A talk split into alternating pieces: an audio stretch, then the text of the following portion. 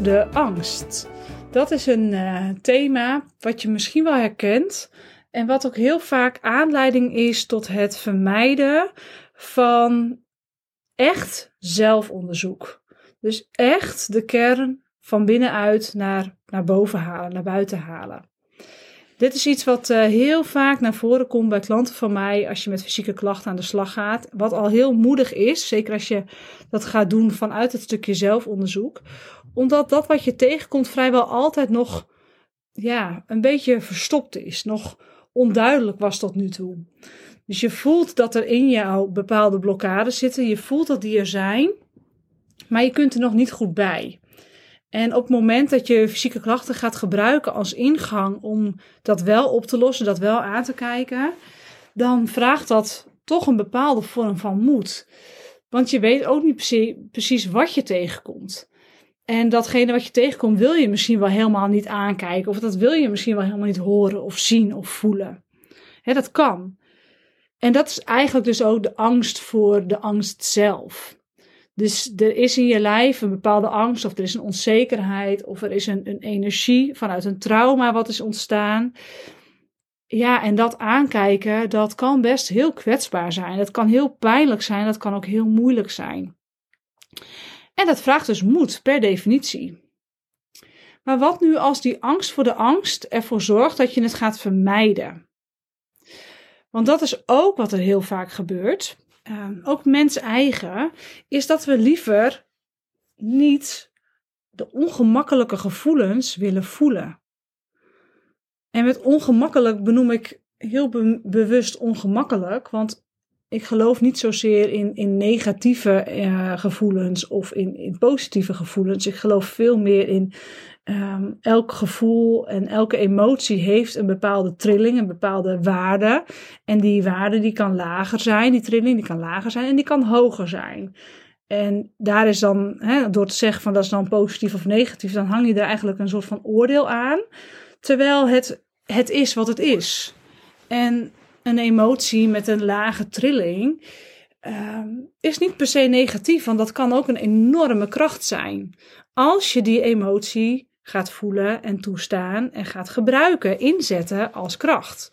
de mensen die het verst zijn gekomen in het leven, de meest succesvolle mensen die, die, die, die miljoenen bedrijven hebben gebouwd en, en, en die, die, die weer, de wereld hebben veranderd en geïnspireerd, zijn ook de mensen die uh, hele zware dingen over het algemeen hebben meegemaakt en dat hebben geleerd te transformeren naar kracht. Dus een lage trilling is niet per se negatief, maar het is een lage trilling. En lage trilling trekt over het algemeen wel uh, een realiteit aan. Uh, ja, waar je niet per se gelukkig van wordt. Want bij lage trilling, dat zijn weer negatieve, e-, nee, sorry, dat zijn weer lage emoties. Dus laag getrilde emoties waar we niet blij van worden. En die niet blije emoties zorgt ervoor dat we, voor een, dat we een actie gaan nemen vanuit schaarste, die we meer schaarste gaat veroorzaken. dat is een beetje de wet van aantrekking. Dus wat wilde ik hier nou bij zeggen? Die ongemakkelijke gevoelens, die lage trillingsgevoelens, waar wij over het algemeen uh, van weg willen blijven, omdat wij daar toch stiekem wat oordeel op hebben dat zorgt ervoor dat als je gaat vermijden, dat die angst voor de angst op een gegeven moment uh, zelf een ding gaat worden. En ervoor gaat zorgen dat je gaat vermijden en dat je in je hoofd gaat zitten. Op het moment dat jij bang bent voor een emotie, of bang bent voor een blokkade, een bal aan emoties dus, dan gaat die angst ervoor zitten. En die angst gaat ervoor zorgen dat jij dus die bal van emoties gaat uh, ja, ontkennen. Gaat, gaat bagatelliseren. Gaat, gaat verkleinen met je gedachtes. Dus die angst die is er, maar die houden we onder het tapijt. En op het moment dat dan je lichaam van jou vraagt: door middel van dat die lage trillingen hebben gezorgd voor een fysieke klacht. Je moet hier iets mee. Je lichaam vraagt je het aan te kijken. En die angst voor de angst, die zit ervoor. dan lukt het je niet om daadwerkelijk bij die blokkade zelf te komen. Dan kan het zomaar zijn dat je, dat je weken, maanden, jaren aan die oppervlakte blijft hangen um, en de angst voor jouw angst gaat analyseren. Waarbij je nooit die kern weghaalt, omdat je dat eigenlijk niet durft aan te kijken. Volg je me hier nog een beetje hierin? Ik snap dat dit een, wat een, uh, een, uh, ja, een soort van mindfuck kan zijn. Dat je denkt van, huh, maar wat, wat bedoelt ze nou precies? Angst voor de angst is gecreëerd vanuit ons brein. Dus dat is een, een, een, een gedachtepatroon die een emotie veroorzaakt. De echte blokkade met laag trilling emotie die onder die angst ligt, waarvoor je dus bang bent om die te voelen, is over het algemeen niet veroorzaakt door ons brein, maar door een trauma of door een, een, een schrikmoment, wat, wat je kunt zien als trauma, of door een ervaring die te heftig was om goed te kunnen verwerken, waardoor je hem tijdelijk hebt geparkeerd. En tijdelijk werd langduriger en langduriger werd uiteindelijk een fysieke klacht. Dus er is een verschil in die daadwerkelijke blokkade die eronder ligt en de angst voor het voelen van die blokkade. En in dat stukje angst voor de angst kun je jezelf compleet gek maken. En kun je er echt voor zorgen dat zelfs als er in die bal aan energie allemaal hoge trilling zit, bijvoorbeeld kracht, wat ik onlangs bij een klant tegenkwam, die had ook heel erg van ja, ik, er zit iets in mij, maar ik kom er maar niet bij en ik heb het gevoel dat ik het moet openbreken. Maar ja, ik ben er eigenlijk heel bang voor als ik dat zo voel. En toen kwamen er allerlei verhalen omheen van ja, ik voel ongeloof en ik voel onzekerheid en ik voel uh, ja, ik ben gewoon heel bang voor wat daar dan zit. En nou, toen gingen we daar wat op door vanuit, hè, geef je maar over, uh, laat je maar dragen. Het, is veilig, er kan op dit moment helemaal niks met je gebeuren. Uh, vaar maar mee. Ik heb haar toen begeleid in een meditatie in onze sessie om, om haar te begeleiden naar dat gevoel vanuit die veiligheid. En toen zijn we die, die, die bal aan energie is van alle kanten gaan bekijken. Zonder dat die open hoefde, dat mocht ze zelf weten. Maar op het moment dat ze eigenlijk alleen maar de buitenkant ging bekijken, dan kun je op dat moment relativeren: hey, die angst die ik voelde om dit aan te kijken, die was niet, ja, die was eigenlijk niet gegrond. Want zo, zo eng is het helemaal niet. En eigenlijk is het best wel mooi en maakt het me nu nieuwsgierig, nu dat ik het aankijk.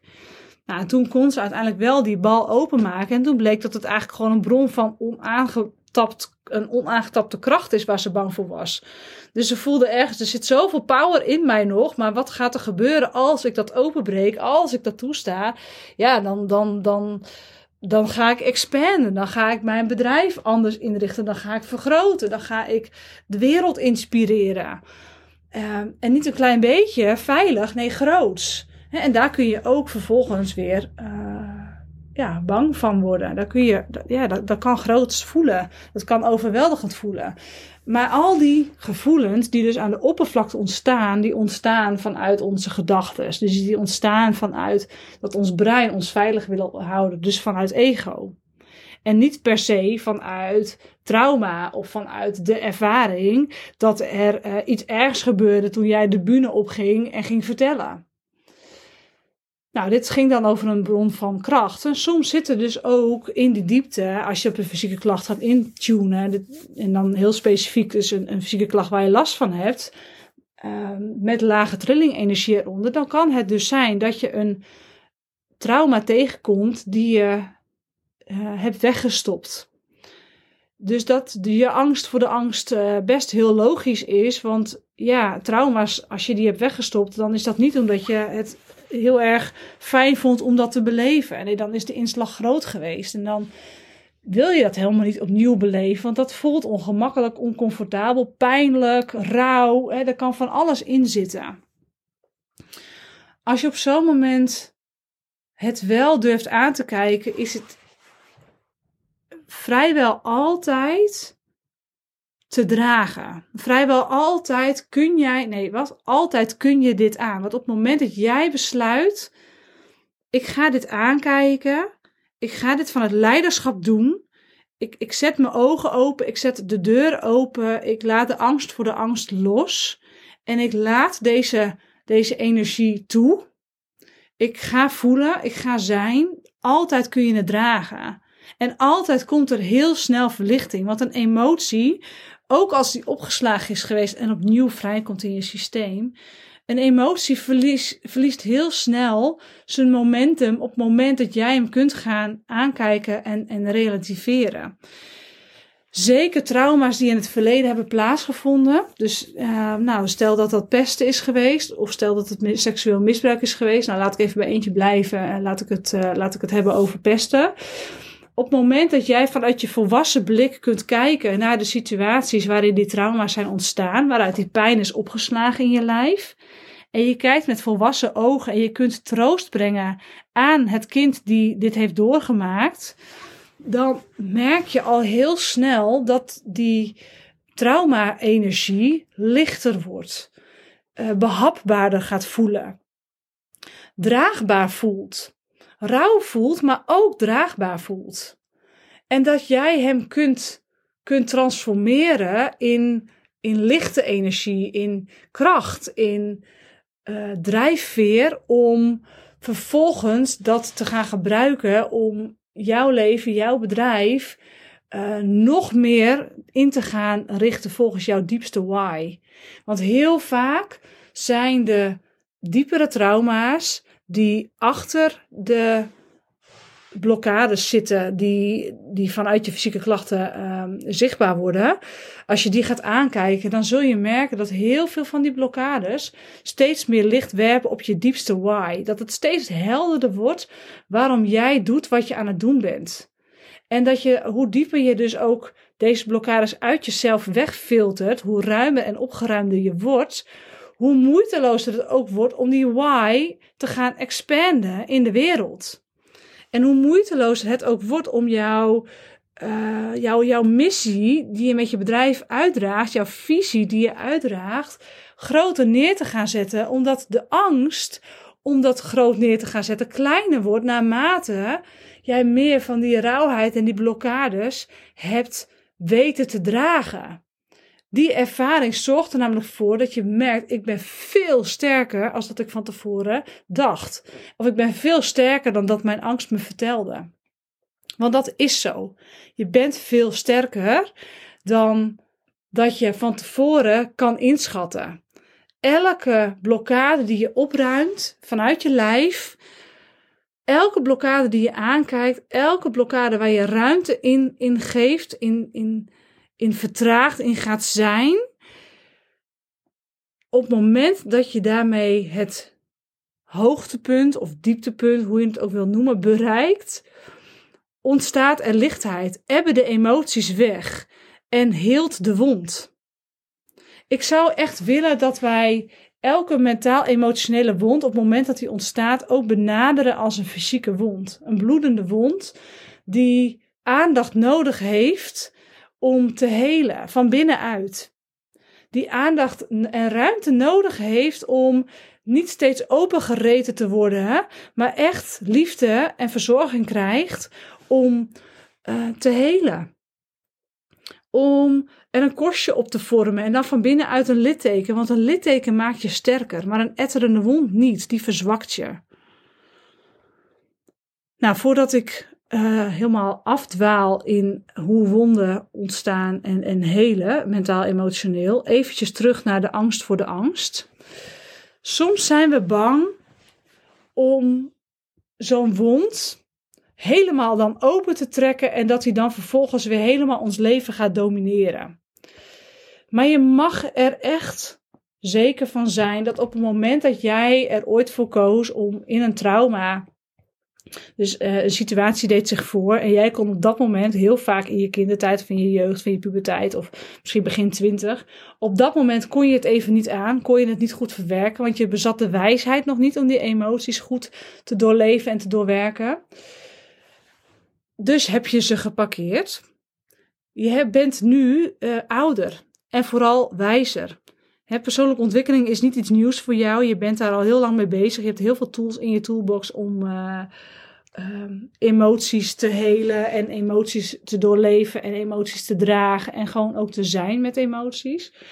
Op het moment dat je nu die blokkades openmaakt, weet maar dat je de wijsheid bezit om deze blokkades nu echt, deze wonden, nu echt te helen van binnenuit. En dat elke helende wond jou van binnenuit sterker maakt. En ook dus gaat helpen om je lichaam op te ruimen. En een opgeruimde lichaam betekent gezondheid. En een opgeruimde systeem, energiesysteem, betekent meer alignment. En dus ook per definitie expansion in je business. Nou, tot zover dit stukje uh, over hoe werkt dat nu met die angst voor de angst. Maar ik wil je nog wel daarin een advies meegeven.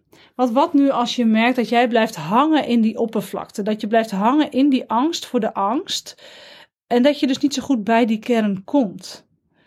Nou, op dat moment kan ik je echt aanraden om te gaan zitten met jezelf. Het commitment te maken om te gaan mediteren en dan het liefst ook dagelijks te gaan mediteren. Net zolang totdat je voelt dat jij uitkomt bij het gevoel van um, de onderstroom. Dus bij de daadwerkelijke angst. En niet bij de angst voor de angst. Dus dat je echt jezelf gaat trainen om uit je hoofd te gaan en in je lijf te gaan zakken. En je kunt daarbij dus ook je fysieke klacht of je lichaam vragen. Ik luister naar je. Vertel me maar. Wat wil je me meegeven? Vertel me maar. Wat heb je me te vertellen? Ik luister. Ik luister met open hart. Ik luister met open mind. Ik luister. Vertel het me maar. Dus nodig je lichaam maar uit om, om de diepere boodschap uh, aan jou te vertellen wat er onder die fysieke klacht ligt. dat kan heel goed helpen. Nou, als je dan toch merkt dat je in zo'n meditatie ook snel in je hoofd schiet, dan kan het je helpen om samen met iemand uh, te gaan pingpongen. Uh, met vragen. Dus je maakt een vragenlijstje en dan ga je die vragen aan elkaar stellen. En dan het commitment maken, meteen binnen twee seconden antwoorden. Niet nadenken, maar antwoorden. En dat kunnen dan vragen zijn. En dat hoeven echt niet altijd de diepere dingen van het leven te zijn, maar je kunt het wel opbouwen. Dus je kunt eerst beginnen, wat is je lievelingskleur? Um, nou ja, zie, ik probeer het nu ook al te bedenken. Zodra ik zeg van, mm, dan ga je in je hoofd. Uh, maar wat is je lievelingskleur? Wat deed je vroeger als kind het liefst? Wat is je lievelingseten? Uh, waar word je blij van? Welke activiteit vind je leuk? Wat is je favoriete sport? Weet je, gewoon oppervlakkige vragen, waardoor je jezelf traint binnen 1, 2 seconden antwoord te geven. Weet je, vraag bam, antwoord. Vraag bam, antwoord. En vervolgens kun je, als je dat wilt, diepere vragen gaan stellen aan de ander. Dus dan kun je, naarmate dat je merkt, hé, hey, we zitten lekker in zo'n flow, we hebben nou tien vragen gesteld en bam, er komt meteen antwoord. Dan kun je een vraag gaan stellen als, stel je was een boom, wat voor boom zou je dan zijn? Of als je morgen op het vliegtuig mag stappen, waar zou je naartoe vliegen? En van daaruit, wat uh, wil jij voor de wereld betekenen?